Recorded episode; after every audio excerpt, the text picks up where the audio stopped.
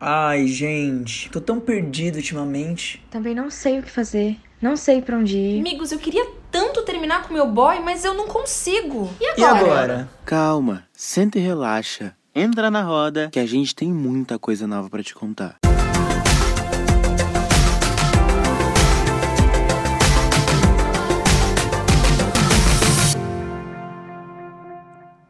A roda girou e assim começa o terceiro episódio do podcast Entra na Roda.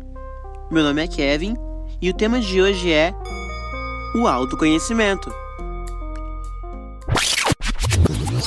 Lembrando que esse podcast é idealizado pelo Rotaract Universidade Mackenzie. Se você tem interesse em trabalho voluntário, projetos de impacto ou desenvolver habilidades de liderança, é só buscar por arroba Rotaract Mackenzie. Hoje temos mais uma convidada aqui na roda. Gostaria de chamar Priscila Rodrigues, que é neuropsicóloga, docente e pesquisadora. Ou melhor, se colocássemos seu nome no Google, o que deveria aparecer? Conta pra gente. Bom, eu acredito que se colocasse meu nome no Google, o que deveria aparecer é que eu sou psicóloga, eu sou especialista em neuropsicologia, eu sou professora universitária, do curso de psicologia, que eu sou coordenadora de um curso de especialização em neuropsicologia, e eu sou pesquisadora. Uh, também poderia parecer que eu gosto muito de viajar e eu já conheço alguns lugares e ainda quero conhecer muito mais. Eu gosto muito de sair, de curtir meus amigos, minha família, que eu gosto muito do meu gato, Mingau. Acho que essa seria uma boa definição pro pro Google em relação a mim. Esse episódio não é só para mim, mas acredito que para um montão de gente que vai ser uma quebra de tabu. Então vamos direto ao ponto. O que é autoconhecimento? O autoconhecimento é um processo de busca da autopercepção que a pessoa tem em relação a ela própria, aos seus pensamentos, às suas crenças, aos seus sentimentos, aos seus desejos. É, essa seria uma boa definição para autoconhecimento. E quando eu falo que é um processo de busca, é, eu estou dizendo que é algo que a gente não, não tem do dia para a noite, sabe? Não tem como eu acordar de manhã e falar eu tenho um bom autoconhecimento. É sempre um processo, a gente está sempre buscando, né? Então a gente muda bastante conforme as nossas experiências, conforme os acontecimentos da nossa vida, mas a gente ainda mantém a nossa essência, né? Então a gente ainda mantém algumas crenças. É, eu diria que para uma pessoa estar em busca desse autoconhecimento, ela se perceber. Então, ela entender algumas ações, entender alguns pensamentos, entender algumas motivações. É, então, eu definiria autoconhecimento dessa forma. A gente escuta muitas pessoas falarem: a maioria das pessoas não se conhecem. Ela não se conhece porque se conhecesse não faria isso. O que podemos falar dessas afirmações tão presentes em nosso dia a dia? Bom, eu acredito que realmente a maioria das pessoas não se conhece porque nós estamos em constante mudança, em constante busca.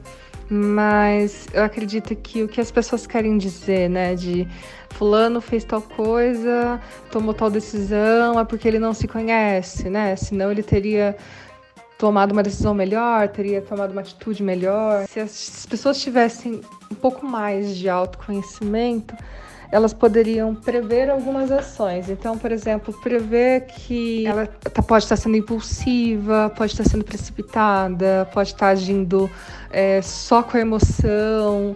É, ou pode estar sendo racional demais, pode estar sendo muito rígido, muito inflexível. É, como assim? É, uma pessoa que é muito impulsiva, ela tende a tomar decisões precipitadas.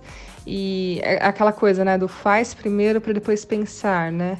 E aí isso causa uma série de problemas, enfim, e mexe com autoestima, mexe com autoconfiança. Então, é, tem esse ponto, né? Por outro lado, pessoas muito rígidas pessoas que têm todos os seus movimentos muito calculados, é tudo muito bem pensado antes, né? Que é, só fazem as coisas depois de muita reflexão. Essas pessoas também, elas não correm riscos. E aí, quando a gente não corre riscos, a nossa vida fica um pouco sem emoção, né? Não tem nada de errado com isso, são estilos de vida diferentes, só que em alguns casos a pessoa entra numa zona de conforto e ela não se permite uh, se abrir para o novo. E aí, às vezes, é o que falta para a vida dela, né? Um pouco de abertura para o novo. É, o equilíbrio seria o ideal, né? No, nem tanto uma coisa, nem tanto outra.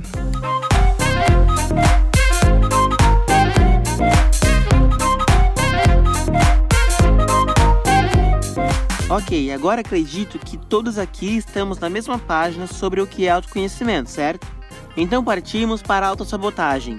Mas afinal, o que isso significa na prática? Eu diria que em relação à autossabotagem, nós nos sabotamos de muitas formas e de formas distintas.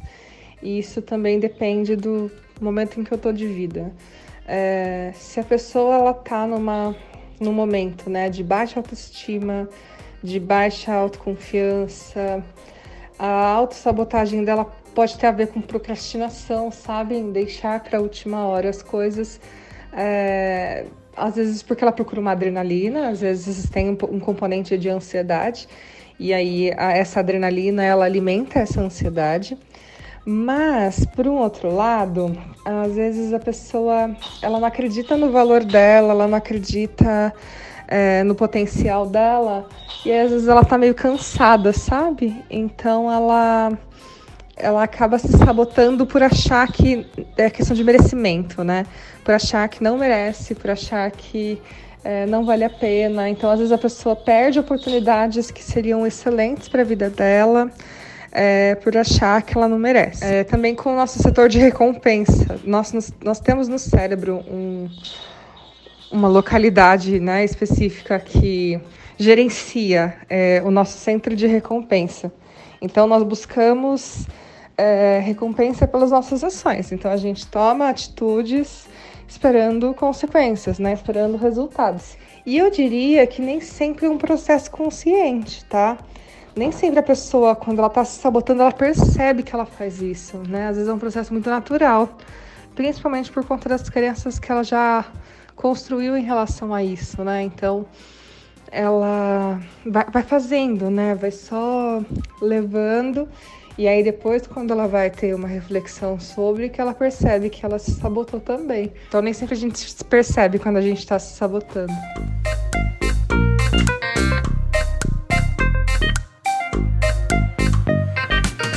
pra gente. Qual o poder do significado dessa frase? Pertencer é o contrário de caber. Como eu posso descobrir se eu pertenço a algum lugar, como o ambiente de trabalho, os lugares que eu frequento, ou até mesmo o relacionamento que eu tenho com alguém? Essa frase, pertencer é o, contrário de caber, ela é uma frase dita por uma pesquisadora americana se chama Brené Brown. Ela estuda relacionamentos e a questão da vulnerabilidade, a questão da imperfeição. E, e aí, quando ela coloca essa ideia de pertencer ao contrário de caber, isso vale para muitas situações, é, pra, eu diria que para todas as situações. É, então, como assim? Às vezes a gente quer muito caber num lugar, num lugar, eu tô falando em todos os sentidos, num lugar na vida de uma pessoa, num lugar numa empresa, num lugar é, dentro de um grupo. E às vezes a gente tenta se moldar para caber nesse lugar. A gente tenta buscar a perfeição e evita a todo custo ser vulnerável. É, para passar uma outra imagem até. Só que nós somos seres humanos, nós somos imperfeitos. E aí é, muitas vezes nessa busca né, de, querer, de querer caber num lugar é, e passar por cima de quem a gente é de verdade, a gente acaba fazendo um monte de coisas que não é legal. A gente passa uma imagem que nada tem a ver com a gente, e, e aí há um sofrimento, né? Porque há uma sensação de incompletude. Então, pertencer a um lugar, pertencer a um grupo, pertencer a uma, a uma empresa, pertencer a uma pessoa, é, é, esses lugares, essas pessoas aceitarem a gente exatamente do jeito que a gente é, com as nossas imperfeições, com as nossas qualidades, com o nosso jeito de ser, jeito de falar. Então é isso. Isso é pertencer. É, eu sou aceita pelo que eu sou e não pelo que eu tento ser, não pelo que eu mostro ser. É, então é bem nesse sentido. É, é importante ser vulnerável. A gente só alcança coisas quando a gente é vulnerável, quando a gente se permite sair da zona de conforto e, e tentar fazer coisas novas e tentar arriscar, né? E, tentar mostrar aquilo que a gente é sem medo. Então, dá medo mostrar quem a gente é numa empresa quando a gente começa, dá medo mostrar quem a gente é quando a gente conhece uma pessoa, quando a gente entra num grupo. É, então, a ideia é isso, é arriscar, sabe? Não tentar caber, não tentar se encaixar. A gente não é uma peça, nós somos pessoas inteiras. Então, essa ideia de pertencimento é muito. É, eu, do jeito que eu sou, é, eu pertenço a esse lugar, esse lugar pertence a mim. É, e não no sentido de eu tenho que caber, eu tenho que me forçar a caber. É nesse sentido. Claramente, a gente não poderia de deixar de pedir dicas para praticar o autoconhecimento. O que você manda pra gente? Enquanto psicóloga, eu diria que o melhor jeito de buscar o autoconhecimento é fazendo psicoterapia, né? Não existe técnica melhor que essa para buscar autoconhecimento. Mas algumas pequenas dicas né, que eu posso dar para quem está ouvindo é pensar, sabe? Refletir sobre a sua vida. Às vezes a gente vai, vai tocando, sabe? Vai tocando a vida. Parece que a gente vai é, empurrando os dias. Então, eu acordo, eu faço as minhas coisas, eu vou fazendo, eu vou fazendo, eu vou fazendo mas eu não paro, eu não olho, eu não sinto, né? É, eu não me permito sentir, eu não me permito pensar. Então, às vezes, a gente tem ideias, a gente tem sensações, sentimentos, e a gente coloca tudo embaixo do, do tapete, sabe? E a gente fica meio que no automático. Então, a melhor forma da gente começar a entrar em contato com, com esse, esse processo né, de autoconhecimento é a gente pensar sobre, pensar sobre a gente é, e tentar tirar o máximo possível do meio externo do caminho, sabe? Então, é, não tentar pensar em mim sobre a ótica do outro, né? Não, o que o outro, o outro pensa em mim só diz respeito ao outro, nada tem a ver com isso, né? Então, eu tenho que pensar em mim, sobre mim, por mim. O que eu sinto, o que eu penso, por que eu tomei tal decisão, é, qual foi a minha motivação, qual é a minha motivação agora, o que, que eu planejo para depois o que, que eu sinto em relação a isso, o que eu sinto em relação a mim, o que eu sinto em relação às pessoas. Então é, é mais ou menos é, é, esse o caminho, sabe? É por aí. É a gente se ouvir, sabe? Se se permitir, se sentir mesmo. Esse é um, um primeiro passo para a gente começar a pensar em autoconhecimento.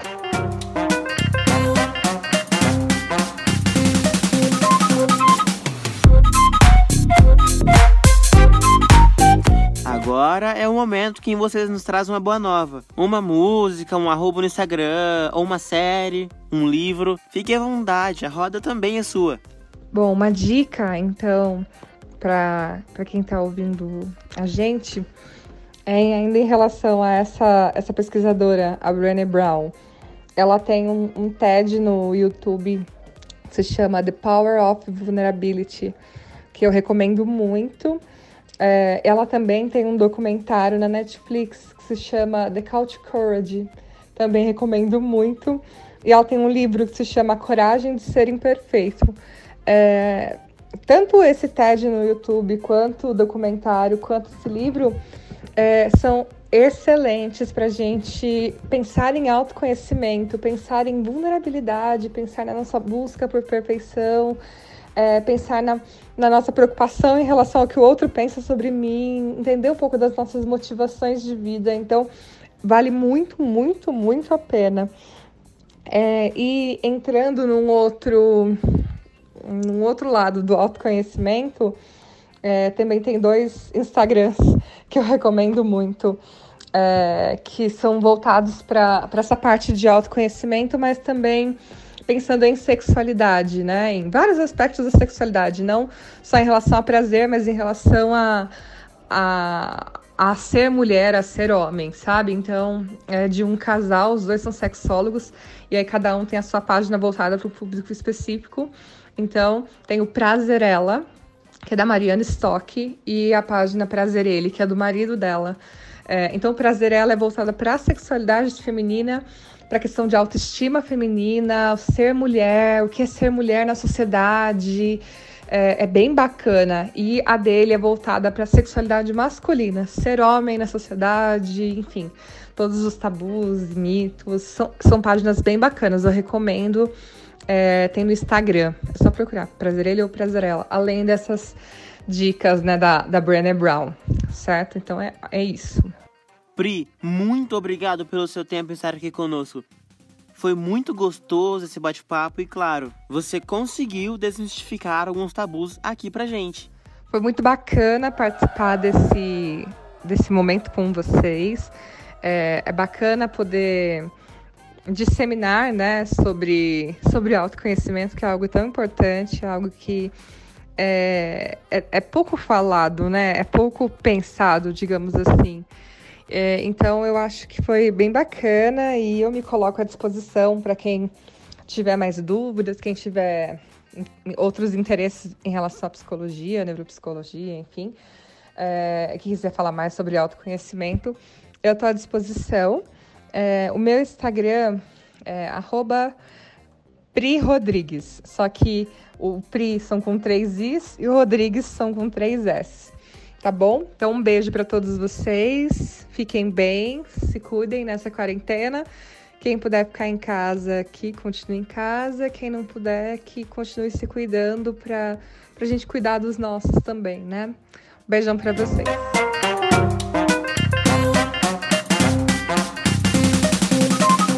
divulgando novamente, arroba Pri Rodrigues. Pri com 3 I e Rodrigues com 3 S. Se você não entendeu, entra lá no nosso Instagram, arroba Entra na Roda Podcast, que tem um post fresquinho com o contato dela. E agora o nosso pagamento, né?